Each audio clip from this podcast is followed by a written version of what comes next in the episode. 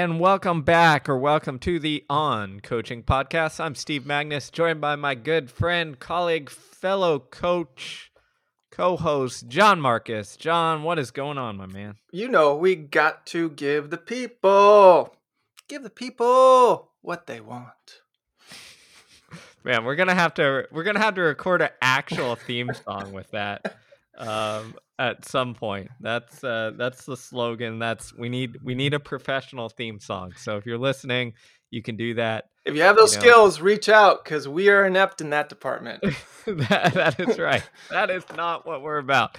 But you know what we are about? What are we about, Steven? We are about helping coaches get better at the thing they love, which is coaching. Thing you and I love, man. That is the yes. most reward one of the most rewarding things on the planet.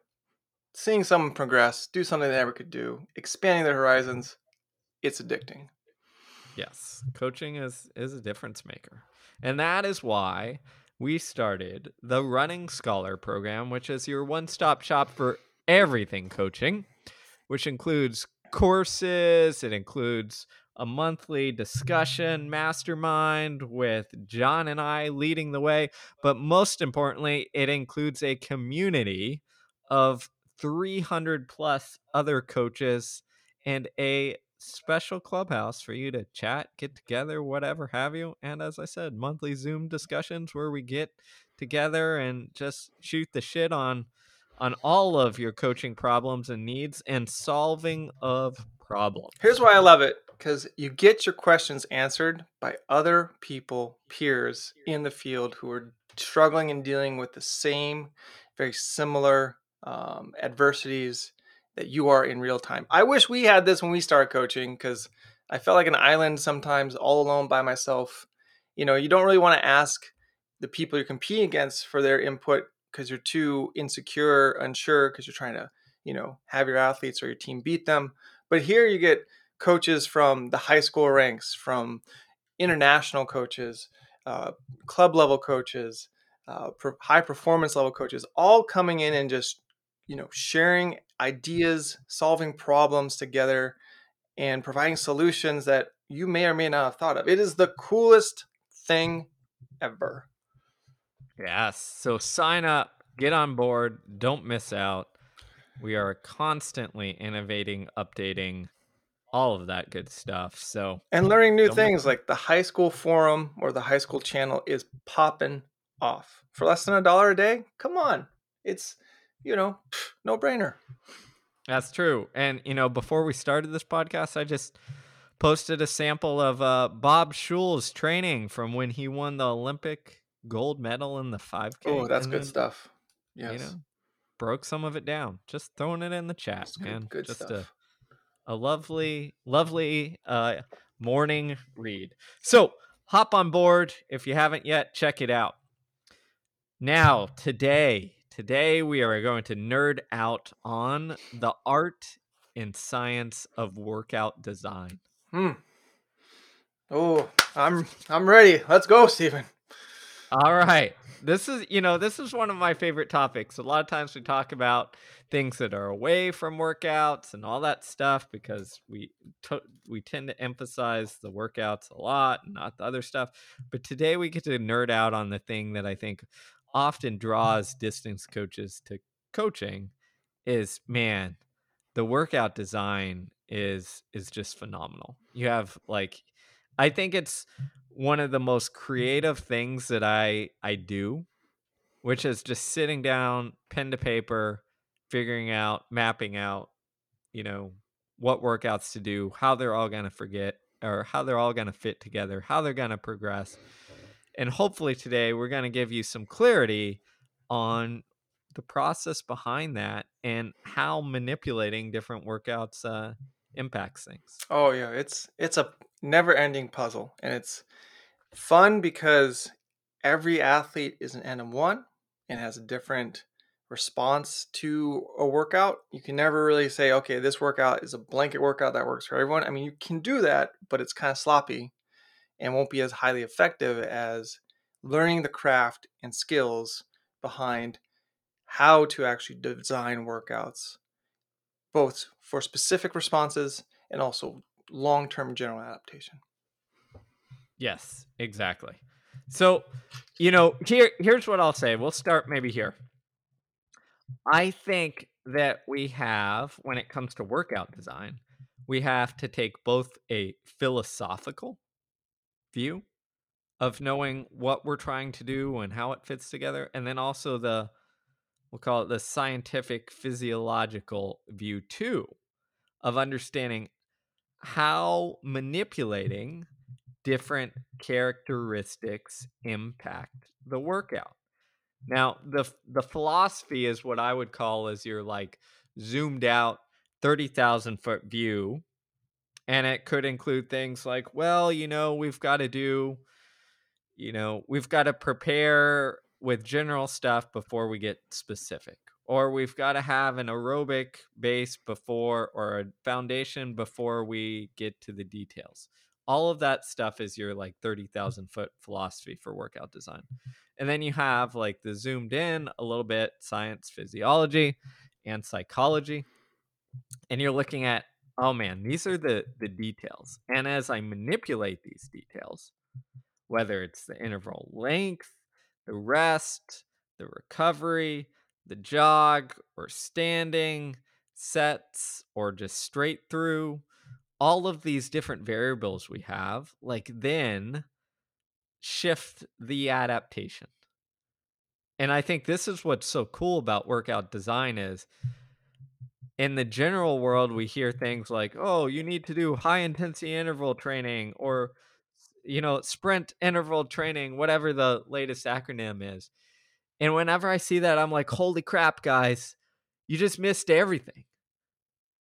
Because yeah, you can say, hey, we're going to do high intensity interval training. I'm going to do 400s really hard. But guess what? If you modify the speed a little bit, you modify the recovery a little bit, you modify whether it's uphill on a track, whatever have you, you've just changed the adaptation completely. So, all of these things that you've thrown into this bucket of high intensity interval training, you know, some might help your endurance, some might help your, you know, lactic capacity, your acidosis tolerance, some might help your pure speed, like and all all throughout that. So our job as coaches is to kind of break apart that and understand the variables we're manipulating and how that impacts the adaptation. Yeah, I love that, Steve. I think my initial stance or position is to look to nature, right? And I think what we're seeing now, especially in the modern era, is binary thinking and rhetoric is very seductive because it's very simple. There's an either or situation, right? But when you look to nature and look to the reality, things are shades of gray. They exist on a spectrum, right? When does winter end? When does it start? Right? If you say, oh, it's the equinoxes or the solstices, that's my, you know, starting point. I'll tell you what, man, it gets cold and snowy in November before the you know the winter solstice. So that's technically fall, but it's cold and snowy, right? Or it can get, you know, flowers can bloom and things can spring up before the spring equinox. So when and where do we have definitive stop start points? We don't, right? We have in general a spectrum. So we have to understand the entirety of the spectrum, the holistic, you know, reality and truth of the spectrum, which means you can't say this workout is designed for this energy system or this energy system. The, the reality is it all bleeds together, right? And so when you look to nature, you can step back from this binary discord of like, oh, you got to do HIT training or you got to do this training or you got to do that training. And that's the one specific thing it, you know, um, stimulates. And it's like, that's very, that catches um, makes nice headlines and you know catches eyeballs but it's it's not the reality of what's going on so we have to remember we reduce the whole to understand the nuance of that specific area but we also must concurrently at the same time remember it's one piece in a whole puzzle and when we forget that i think that's when workout designs and arguments on social media about workouts design start to escalate unnecessarily Yes, I, I, I think you're spot on there. I think you're spot on. is that it, it just can spiral when we don't have that kind of um that uh putting it into the context of the bigger picture or the context of how things work And so when you think about workouts and workout design, like the hard part is you can reduce it and think of a workout in isolation, but you also must have, like as Steve says, the broader picture and the holistic picture of how it fits in, not just into the micro in the meso, but also the macro, right? And so when we look to nature, I often think about okay, in general, when I think about a workout design, whether it's on the day or even within the week, what's the natural progression? Well, one, there's the setup. How are you setting up the athlete for that workout? Either by warming up or the prior day, what you do, what you did or didn't do from a stress and activity and um, rest standpoint. Then, two, the next thing is the actual activity, and that's messy. So, you know, I think of like the warm up or the setup as mise en place, set the table, right? This is this French cooking concept where it's like you want all the carrots chopped up, all the pots and pans clean, everything ready to go. So when the chef comes in, they can make the kitchen real messy to actually make the meal, and they don't have to stop and chop the carrots. They don't have to stop and you know clean the um, the knife, right? It's just one seamless thing. And but you have this order, and then becomes chaos, right? And that's the chaos of activity. And then what happens afterwards? You have this cleanup. Well, that's a cool down, right? You're cleaning up. It's a cleanup period. The day after, the two days after, depending on the severity of that workout for that organism or that athlete, you have a cleanup period. And that's actually where the adaptation and the improvement happens is in the cleanup and how well you clean up, right? With recovery protocols and sleep, nutrition, hydration, all those things depends on how effective the stimulus of that chaos, that activity, that breakdown is. Yeah, I like that framing. I mean, I like I, I I do, um, because it it gives you again. You're going from prepare, stimulus, to clean up or recover, right. adapt, grow. And that's the thing we try to do is here on this podcast and also as coaches is we have to think highly complex because it's complex. It do not shy away from the reality. It's workout design and workout progression and working out and adaptation is a complex phenomenon. But we have to speak simply, like whether it's on this podcast or to the athletes, because the athletes don't care about all these different hormonal releases and time horizons and all. They just want to get better and faster so they can be more good.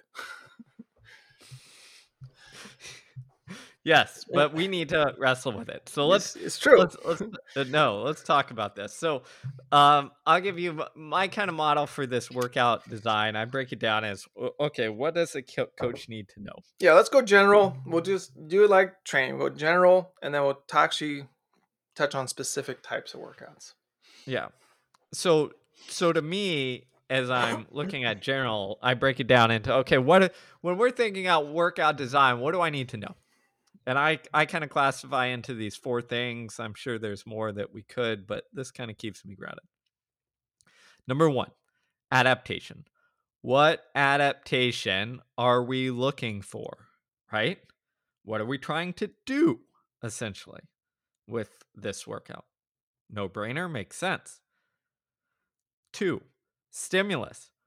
How much and what kind of stimulus needs to be applied to that individual to get that adaptation, right? If we know what we're looking for, we got to know how we can apply it, what it takes to apply. Three, look at recovery, or we could call it growth. What kind of recovery does the, need, athlete need off of the workout to be able to absorb that adaptation, right? And then four, timing. What period? How often? You know, when? All of that stuff comes together and tells you, okay, this is a workout I should do more often during this period for this athlete. And notice during, uh, those are my four, but notice during those four, I said for the individual athlete because all of this is yes we have general rules of thumb yes we have heuristics But as we harp about all the time on this podcast, the individual nature of this, of how an athlete will adapt, of what kind of stimulus, you know, one of the last podcasts we talked about, um, or actually one of the last uh, scholar program group discussions, John talked about hyper responsiveness to strength training after workout versus not so much. Mm-hmm. Some people feel great, get a boost. Other people, like myself, hypo. It just yes, hypo responsive. Yes, it just pushes us down. Same stimulus, different response, different adaptation, different recovery horizon. Why? Because of the individual nature. So keeping that individual nature um, front and center is incredibly important. Yeah, and this is where I think you know we got to remember things aren't always straightforward, and that's the difficult part that makes you scratch your head, right? A hamburger does not have ham in it, even though it's in the name. it has beef, right? You go, huh? What? Well, again, we have these these things that we talk about where we say, okay, the workout, the workout, the workout. But remember, the workout can only be as good as the readiness of the athlete going into the workout and then the commitment to recovery of the athlete after the workout. And so we as coaches spend all this time wrestling with and saying, okay, we got this process of adaptation, stimulus. But I think to me, in your list, Steve, the most important, the kind of like um, the force multipliers here are the last two the timing and the growth recovery horizons and that's where education on the athlete side is really critical and but first it starts here with the coach right? Because the type of recovery desirable after a highly neurologically stimulating workout with low volume but high intensity is much different than say the type of recovery demanded for an individual after a highly demanding extensive workout with a lot of volume of work, but not so much high intensity, right? And so from that, we have to create different heuristics for ourselves for the athlete population we work with and develop, say, archetypes as a starting point. And I cannot stress this enough. It's the starting point, not the end point. Too many times it becomes the starting point becomes the end point. It gives you a general map, like the general adaptation syndrome, but then you have to be hyper observant and take lots of notes and get a lot of nuance and feeling for the actual response of an athlete to that work. I was actually ran into Jerry Schumacher the other day and we were walking and talking together and we talked exactly about this and we talked about different athletes he's worked with throughout his career and you know we actually touched on the topic of super shoes and he was like yeah i've seen it some athletes I work with, super shoes, they're high responders. They get a hyper response. It's like this athlete would not be at this level without super shoes. Other people, they were good before it, not so much. And so because of that, I've had to train people differently. And he's like, every year I have to stop and just go, huh? And recalibrate with what I'm doing and how I'm training individuals within my group philosophy and that was a you know i picked his brain about it but it's like he knows where he's trying to what he's trying to get is maximize the stimulus to drive the adaptation he wants but some athletes can handle 12 miles of volume and respond really well versus other athletes their threshold and ceiling is only at seven of that type of stimulus. And that's where he's like yeah it takes about two years for me to figure out an athlete when i first starts coaching them when they're brand new. I go two years. I go yeah, it's about right. yeah, I mean, it's. I'm glad. I'm glad you had that conversation because, and it's interesting hearing it from someone like that on the super shoes. But it is. It's. It's so true. Like it takes time, and you know, Trent Stellingwerff put this uh, picture up on Twitter a couple weeks ago um, from a study that I love citing, which is Vollaard et al. 2009 systematic an- analysis of adaptations in aerobic capacity and submaximal energy metabolism. And this graphic is great because they looked at, you know, the the deepest of deepest levels, like enzyme activity and all that stuff. And I've talked about it. And you see after the athletes do the exact same training, it was like 70% of VO2 max, like enzymatic activity in in um in in citrate synthase or complex 1, which is essentially mitochondria kind of enzyme activity. It ranged from the exact same training, in one case, ranged from decreasing to 25% below the initial starting point all the way up to 250% higher than the initial starting point. So we've got this this citrate synthase, these mitochondria, you know, enzymes that you know, you look at any of the textbooks, you look at my book, Science Running, you go to any course, and they're like, oh, yes, we did this aerobic training, and then we get a boost in these mitochondria and these enzymes. And generally, that's true. But again, if you're looking at the study, all training at the same percent of VO2 max, which means same kind of relative effort, and it was aerobic effort, you've got a range from getting significantly worse to holy crap, this is the best training stimulus ever.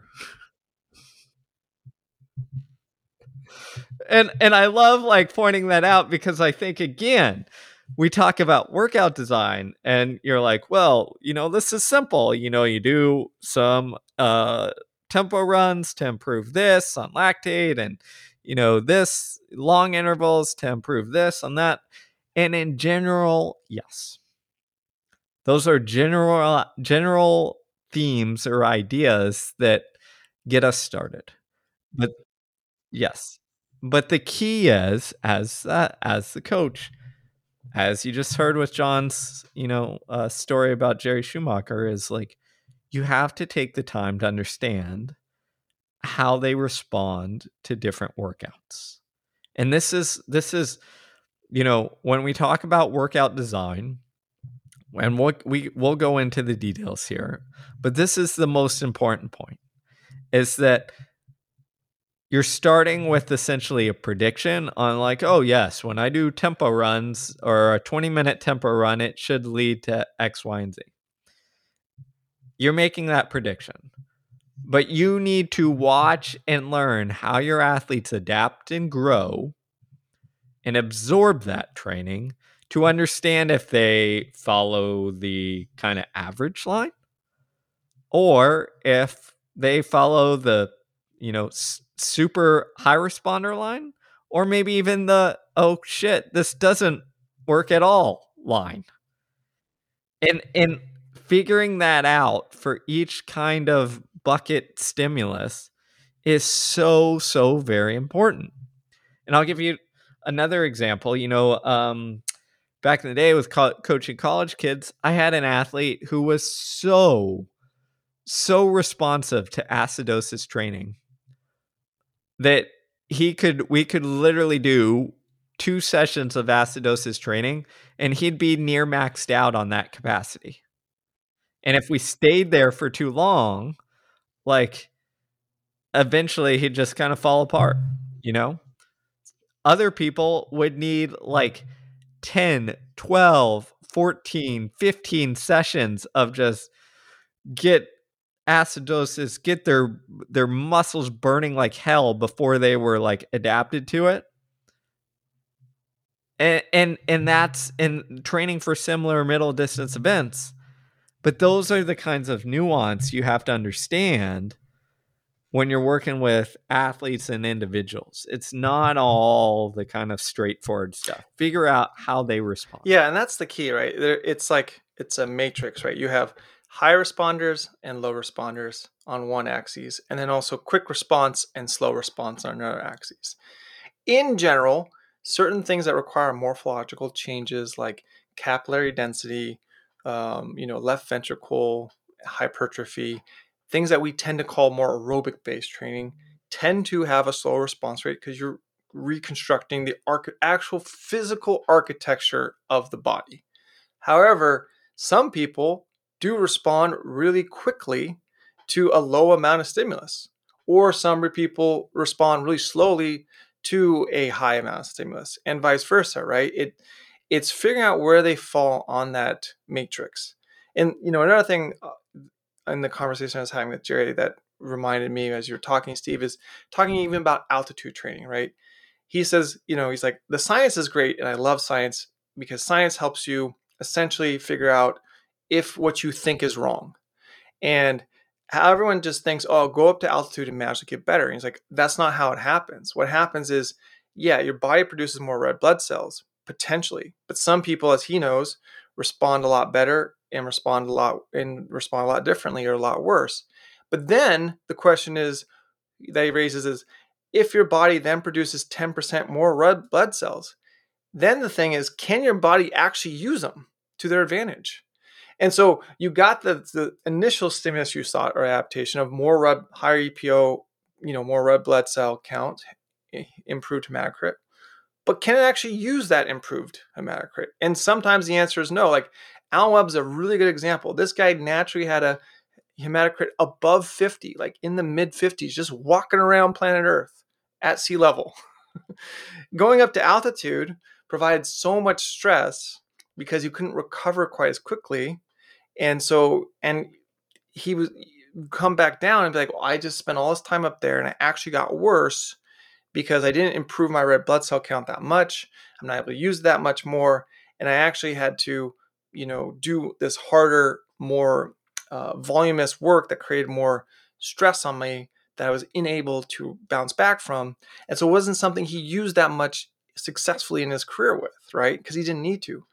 Versus someone like a Shalane Flanagan, who is a altitude native, born at altitude, goes up to altitude for stents, gets a big old boost, right? And knows how to use it because we know if you're an altitude native, there is a propensity for you to have a little bit higher and more thorough and deeper response to that. And so we want with workout design is the illusion of precision. That's what we want. And there's this illusion of precision. These reps, these miles, these splits will create this, you know, um, stimulus that will result in this adaptation and this improvement. But the reality is we have to be very humble. And that's why science is really important is being scientifically minded means you are okay with being wrong and understanding and admitting you're wrong. Because science is the reality of evidence that is the truth of what is actually happening. And you got to tell the athletes, like, I might be wrong here. But the idea with the workout design is think of it with less razor precision. Like I used to think of it when I was a younger coach and had a more binary type mindset. And it's more just are you in the ballpark? That's the question. Are you in the zip code? And we know that some people might be a little bit more around home base and some people might be out way out in left field. But as long as you're in the ballpark or the zip code, you're kind of getting enough. And that's where, you know, I like to take like essentially like the training soup mentality with workout designs. Like if you include enough things in general, you'll then start to see which direction and uh, degree of response people have towards different stimuli. And then from there, you can start to tailor that in general. And that's what the general period of training really is about. And why people are like, oh, we only do long distance running in general strength. No speed, no light lifting, no hills, no nothing. No, the idea is you emphasize a certain element, but you should say sprinkle in all elements so you can kind of get an idea about how someone feels after a little bit of this and a little bit of that. And then you can shift your emphasis as you move from the general to like the foundation or developmental period to the specific period cl- towards the thing that the athlete needs more of response towards or has a higher, quicker response rate towards. Yeah, no, you're spot on. I mean, it's it's figuring out that that nuance, you know, and it is a little bit of a it's like a a, a mini science experiment where you're testing, trying, and seeing, hey, does this have the response? So I think what we have on this kind of zoomed out picture is is we have this is yes you need to know like the science and the physiology and all that stuff but remember that that is general ideas starting those points. starting points those give you the starting point on like well on average or normally and that's what all the books are written on um, myself mm-hmm. included. Like I included a section on individualization, but you can't you start in the middle. you start with what works most of the time. You know, most of the time, if we do it a 20, 30 minute tempo threshold session, we're going to get this adaptation. Okay. Not all the time, most of the time. Right. So you start there. That's your starting point. That's your heuristic. And then what we have to do is we have to understand the individual adaptation. We have to understand and look at how they respond to different things. What are we looking for there? Are they that hyper responder in terms of they get a huge boost? They a hypo responder in terms of they don't get any boost or get worse? Are they the quick responder or are they the slow responder? Mean meaning they don't need much of it and they can get it up really high close to their max or they need a long time and lots of this work to get better. Mm-hmm. Okay? So we've got that's kind of our framework that that we just went through that we're we're kind of um you know working off and outlining. Now I think Jon, let's turn to let's get into some of the details. How do we make the decisions on how to design, manipulate, you know, essentially create these many science experiments within our workout design? The key for me is limitations. Is asking what is limiting this athlete from the next level of performance, right? And that's really hard when they're brand new. But when they're brand new, it's also really easy because you can literally do anything with a newbie and they'll get better. Like that's the beauty of linear periodization and linear adaptation that essentially the novice enjoys. Is any stimulus will result in a positive adaptation, provided the recovery is adequate and a rising tide lifts all boat. You can do bench presses all day and your VO2 max will go up if you're completely brand new to athletic training, which a lot of high school freshmen, you know, middle school athletes, and even some athletes who are seniors or masters who have taken a long, you know, break from phys- regular physical activity uh, are privy to. But when we then think about the history of an athlete and a competitive athlete, that's where you need, do need to look back at their training at their uh, performance, you know, at their growth in general, and see where they are now, where they've come from, and where they could go if those limitations are alleviated to a certain degree. And then you have to make a prioritization list of the biggest limitant right now. What is the biggest limitant towards their perform or elevating their performance right now? Is it mechanical? Is it physiological to a certain degree? Is it psychological? Is it a cofactor of all these? Is it multifactorial? And from there, that's where then I start to we go in this direction. If it's really mechanical, then we start to do a lot of work that emphasizes better mechanical structure, whether it's strength training, hill running, sprints, plyometrics, um, you know, that type of body awareness. If it's physiological, well, then we do training that sets up to maximize that physiological um, response for that athlete. If it's aerobic or if it's you know anaerobic, aerobic in nature, or glycolytic in nature, we start to factor that in, and so on and so forth. That is to me, I think that is the the needs analysis you have to do to make a good decision about. All right, what are we going to do now, um, and the direction we're going to take this athlete. Yeah, I, I call it the kink in the pipe. Yep. You know, like where's the kink in the pipe? And just like you would look if you had an actual kink in the pipe, I look above and below it, right? You know, on either side of the direction. Well, like where what's what is potentially uh uh causing it. And that that needs analysis gives you an idea of okay, where do I need to go? What direction? What stimulus to apply? What adaptations am I after? And the other thing again, since we talked a lot about individualization, it's all a hypothesis. You know, this is why we have training periods. You might say, hey, for the next four weeks or six week block or whatever it is, I think that their aerobic adaptation or their general aerobic fitness is what's, you know, holding them back here. Well, you do the work, you see if it improves, and you see if that was the kink in the pipe, right? So, you know, and, and it's funny, I was talking to um, um, a, a successful masters athlete who set some records and stuff, and they were struggling coming out back off off of COVID, and they're like, I don't know what it is. Like my runs feel different, blah blah blah. And I said, well, you know, you got to figure it out, which means all I would do is like, you know, go down the track, run something short and fast, some 200s. You know, another day, do something kind of long and steady, tempo run, whatever, marathon pace, whatever you want to call it. And then another day, some medium intervals in between.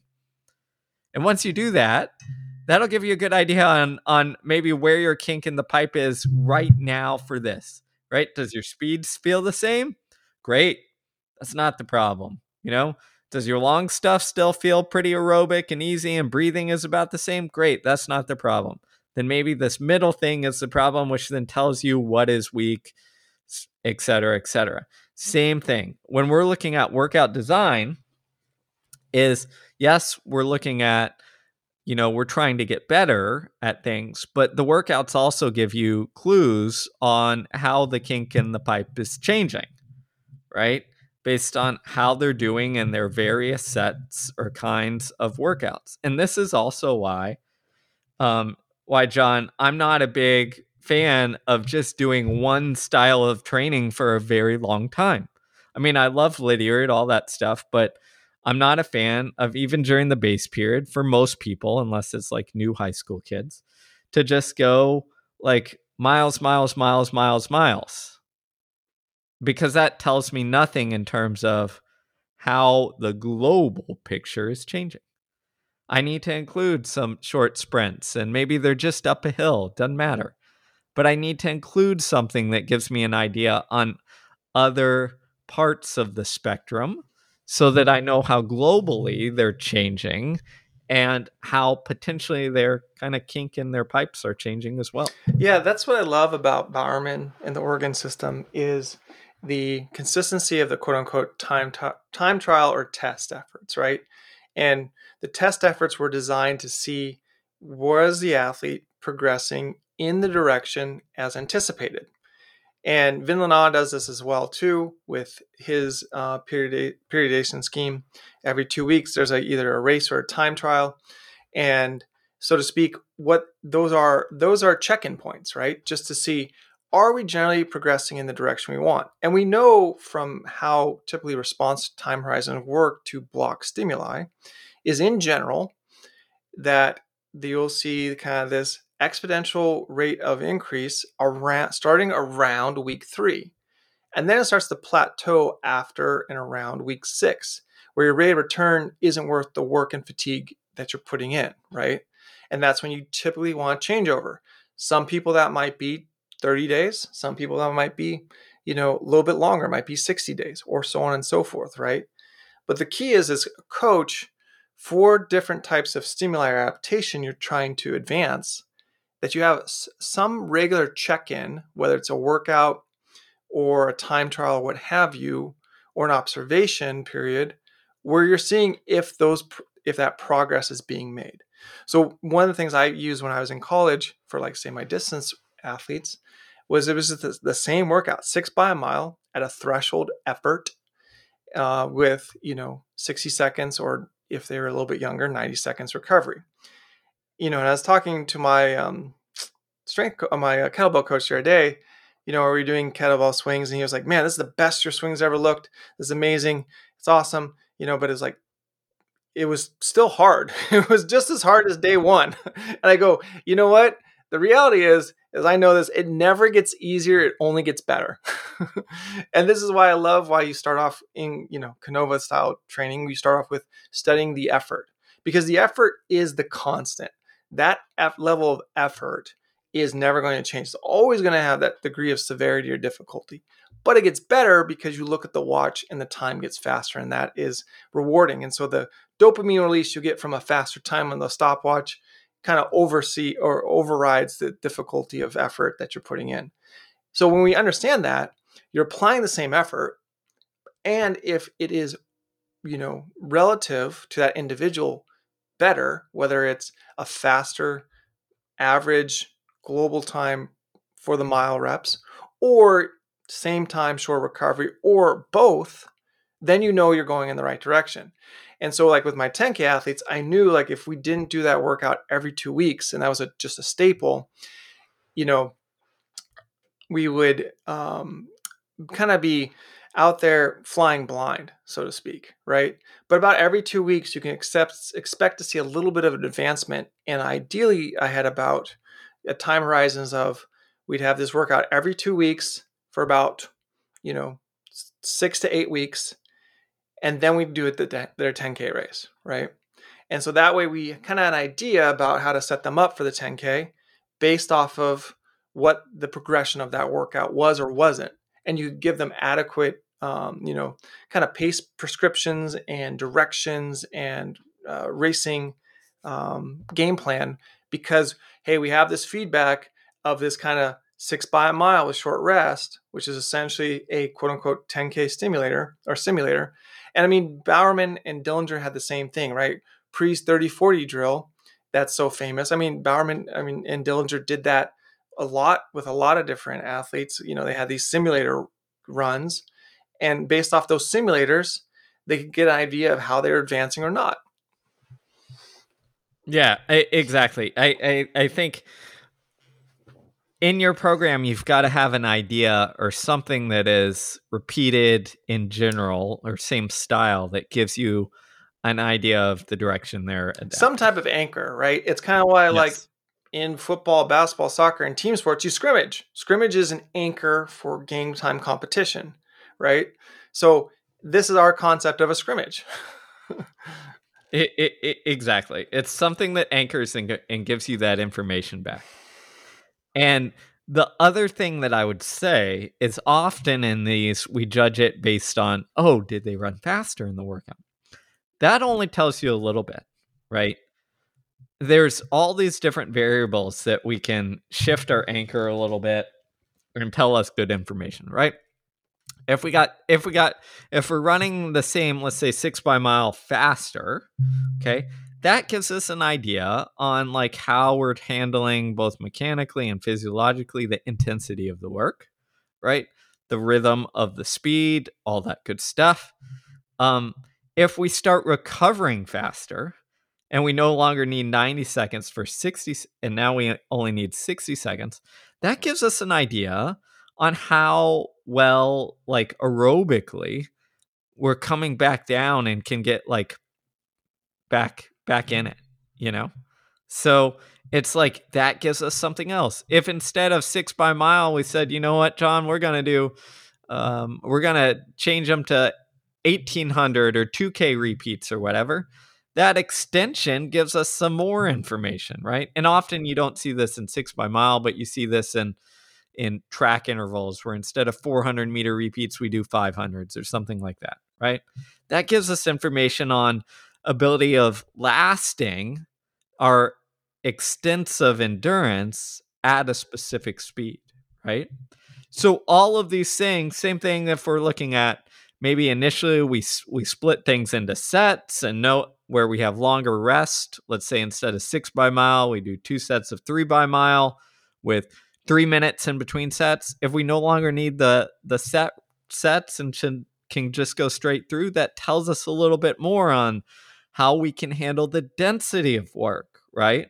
Without needing this this kind of clearing space to get on get back into it, maybe both from a physical or psychological standpoint.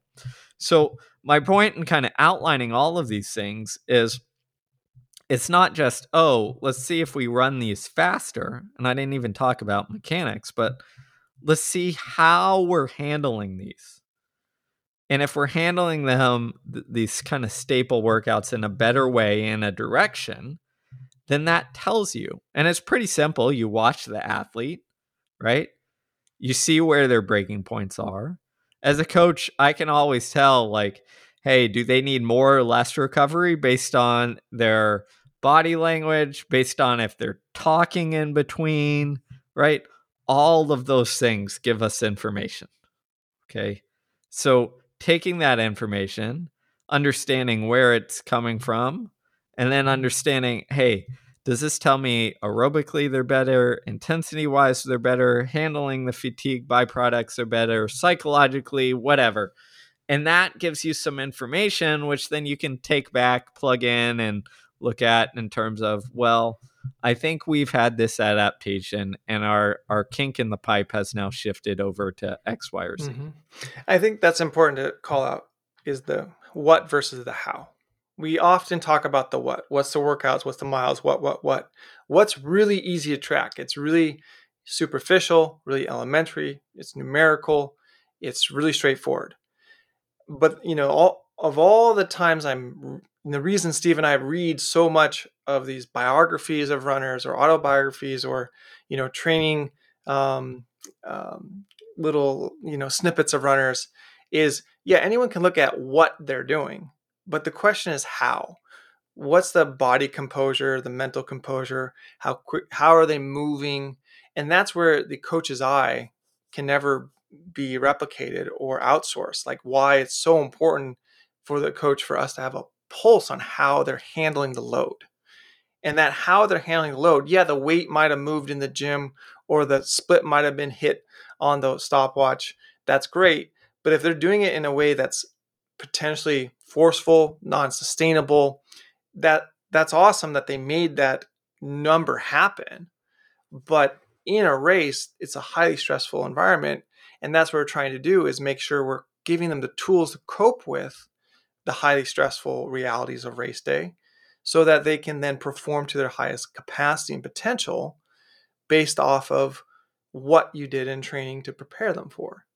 And that's a very subtle thing that often gets lost, you know, uh, in translation when we look at, oh, this person ran this workout, or look at Strava, or look at this, or look at all this informa- information data input. We look at the what, but we don't necessarily look at the path of the how. Yep, exactly. I think I think that path and that how is is such an important thing.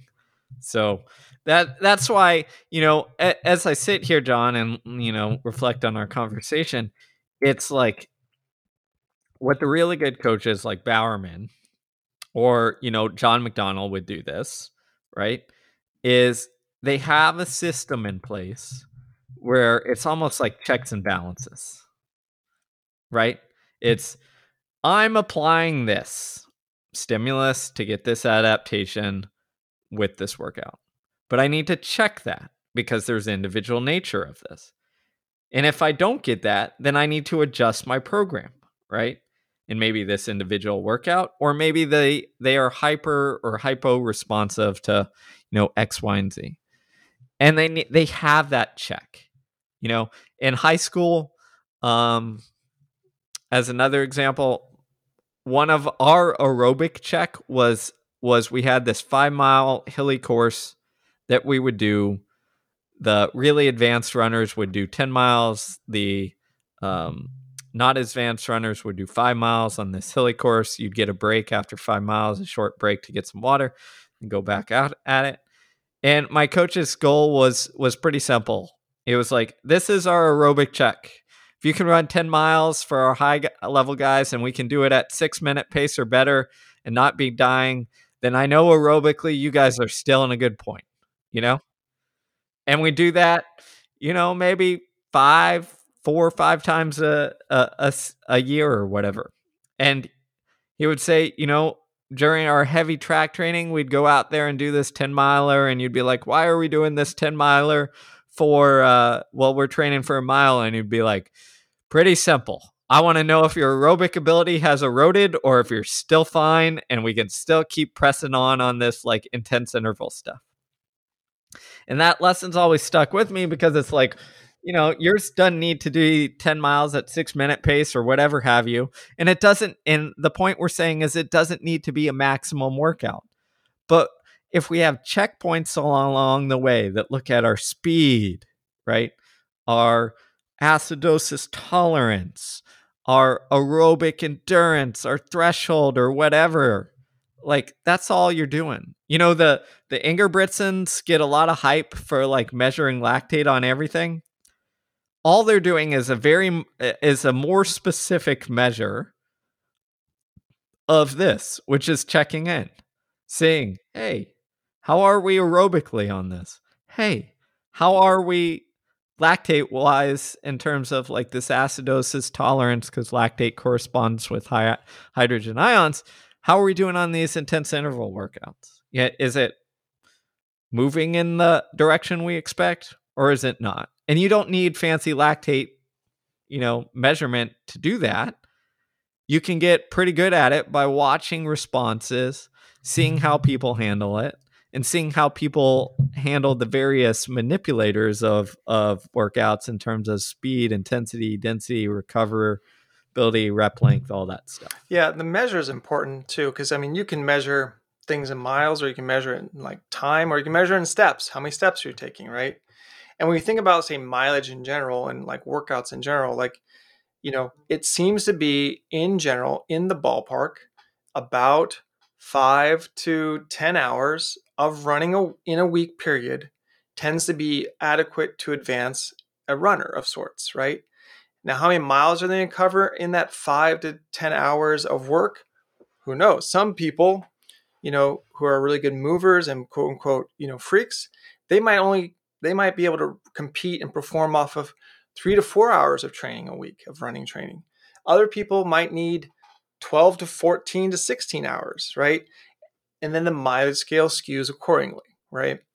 But when we know that, when we know the science has shown, like, hey, about this amount of work per week or about this amount of practice, hours of practice per week yields, you know, pretty high responsive results to and adaptations, then from there, that's where we can start to orient ourselves. And I think, you know, often we um, think in these really concrete time horizons of saying, this athlete needs this many miles and oh they're running these many miles? Oh okay.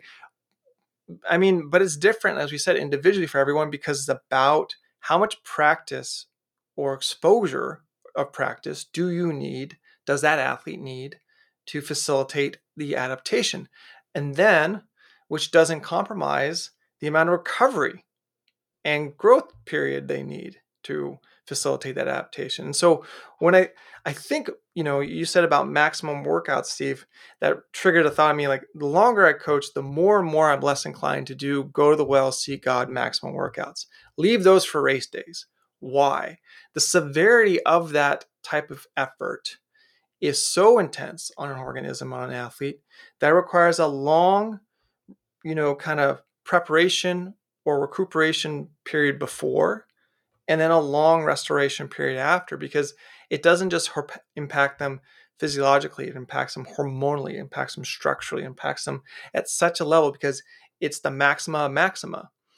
And that makes sense in a race right? You rest up before a race and then you kind of recover after a race. If you did, took that mentality in a you know uh, in a training week you couldn't get a lot of training in because you're spending over half the week just resting up essentially for this maximum. so, but when we know this from like say um, strength and conditioning world and weightlifters, the best weightlifters tend to do the highest amount of work in you know it's that kind of polarized model where it's like a lot at like that high level submax. And that's the thing I think when we say submax, we mean not maximum, but just a step below maximum. People tend to think submax means everything that's not maximum. No, no, no, no. It's right there, just a little bit off full throttle, right? And that's what the Ingebrigtsens are doing is they're saying, all right, we want to go as full throttle as possible without creating too much acidification. And so we'll use lactate as our proxy to understand if at this time for this person, if we're getting the amount of intensity we want, but without the amount of acidification we don't want. And so, in general, when I think about training too, I come back more to say lesson planning, um, you know, and teaching in whether it's in general, globally, macro, in terms of a um, periodization of overall of a training season, or even kind of the meso of a week, or even the micro of a workout, tend things tend to go in this sequence i found to be successful in my practice is there's an introduction then there's an intensification or a focus then there's a recuperation and then there's a stabilization repeat. So how's this look in an individual workout?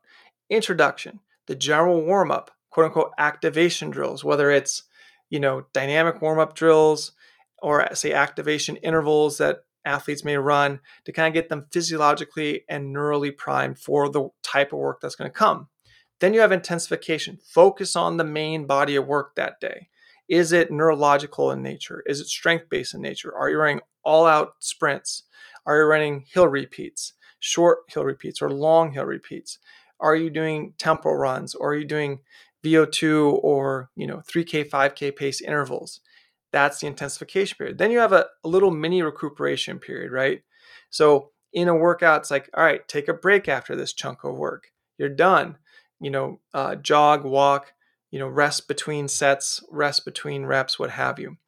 Then you go to stabilization, which for me, what I like to do is always have a stabilizing element to complement the intensification element. So, what does that mean? If someone's doing, um, say, their main body of work is the intensification is hill repeats uh, of, say, short length, 30 seconds at 3K pace or effort, I should say. Then they'll, after they're done with that block of work, they might jog around, freshen up a little bit for about 10 minutes, and then we'll do like three by a mile at kind of like half marathon effort with 60 seconds recovery as a aerobic stabilization or stabilizing a certain element after the intense work. And then that's it, that's the day. You can also look at that at a week, right? You tend to introduce the day before a workout a little neural priming with strides, right? Or even a race, pre race drill. Then you have the intense body of work the next day. That's the workout session. Then you have the recuperation period, which is the day after, and it might be two days after, depending on the severity of it. And then usually that second workout of the week, that's a stabilization workout, not another intense one, but one that's stabilizing. So a little bit probably longer, less intense, that's stabilizing certain elements, and might also revisit different elements from the intense work but not at quite that level of density and severity as before, just to stabilize it. Boom, put it on repeat.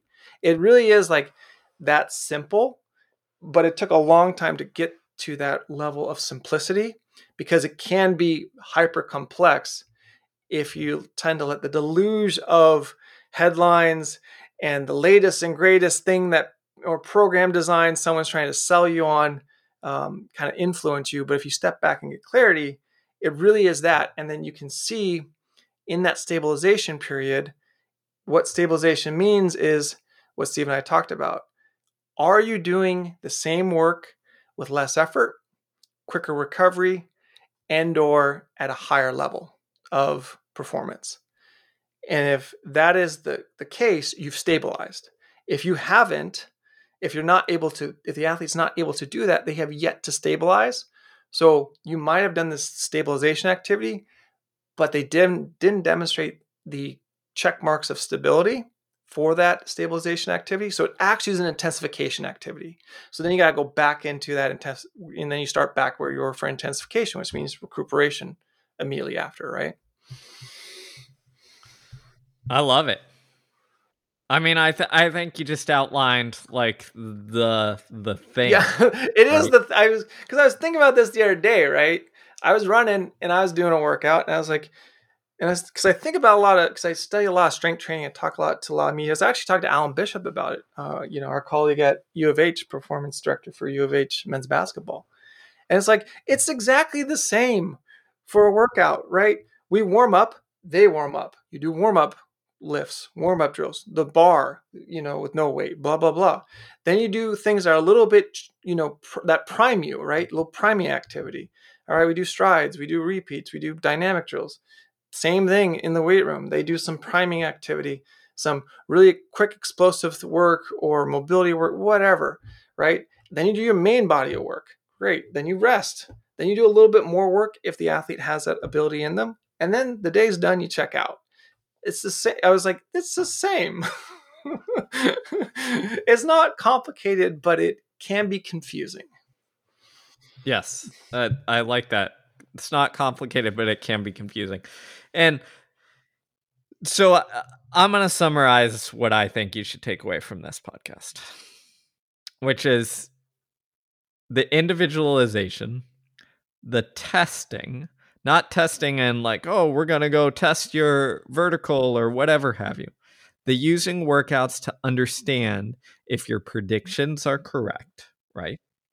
And then setting up your workouts and realizing that you have the freedom to manipulate, test, explore, just like, you know, you just mentioned there in terms of the well, we warm up, we prepare, we prime, we do the work, we see if there's a little bit more work based on the recovery, then we clear things out, recover, adapt. I think often what happens is we think, oh, the magic is in the workout. What's the key magic workout? Oh, 10 by 400s with a minute rest. Great.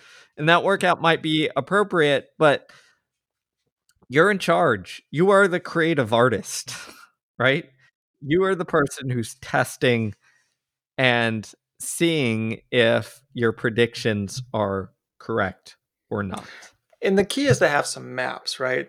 The key is to have a hypothesis and a general anticipation about these time horizons and adaptation horizons. One of the best maps out there, I think we've referenced this before, is in the book The Science of Winning uh, by Jan Olbrecht, which has uh, different time horizons for different recovery periods after different intensities of physiological work.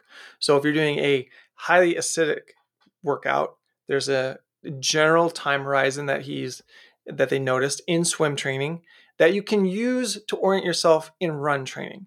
Now, like we talked about with Steve's athlete, it might be a shorter time horizon, might be a longer time horizon, depending on their response profile. But that's a good general point of view you know, versus aerobic based type work, it's a good general map. And this is the key, right?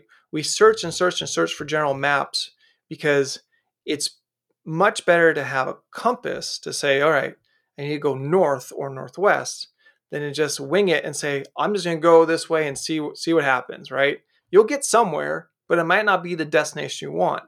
And better coaches tend to have better maps, but they also tend to have um, better aptitude towards recalibrating in the moment when the territory doesn't align with the map, which means that when the direction we sought off in training, that the response in actual adaptation the athlete is expressing is not what anticipated, we're okay course correcting. We're okay revising. Need a couple extra recovery days? Great. Actually, you know what? You progressed a little bit faster on this than I thought hey, we can ramp it up a little bit for right now.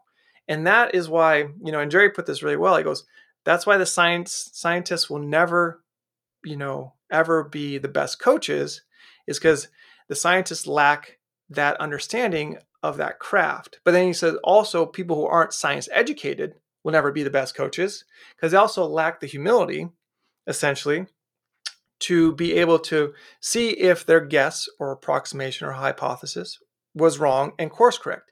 It's why you need both. It's why the art and science is really a craft when they're blended together. And those craftsmen and women are the best at their practice because they understand the balance and the need for both to uh, fuel and also drive their ability to do their work. Love it. I think that balance is what it's all about. You know, and honestly, that balance is why I wrote the science of running because I was trying to balance those two things out. So it, it's understanding that. Um, all right. Well, once again, I just want to thank listeners for tuning in, giving us your time, your valuable time, and to remind you if you're interested in upping your coaching game, we've got the solution for you. If you want to learn about this balance, if you want to dive deeper into workout design, guess what? We've got you covered. Running Scholar program. Have these conversations with Jon and I and 300 other inquisitive coaches who are trying to figure things out. Join on in. You won't regret it.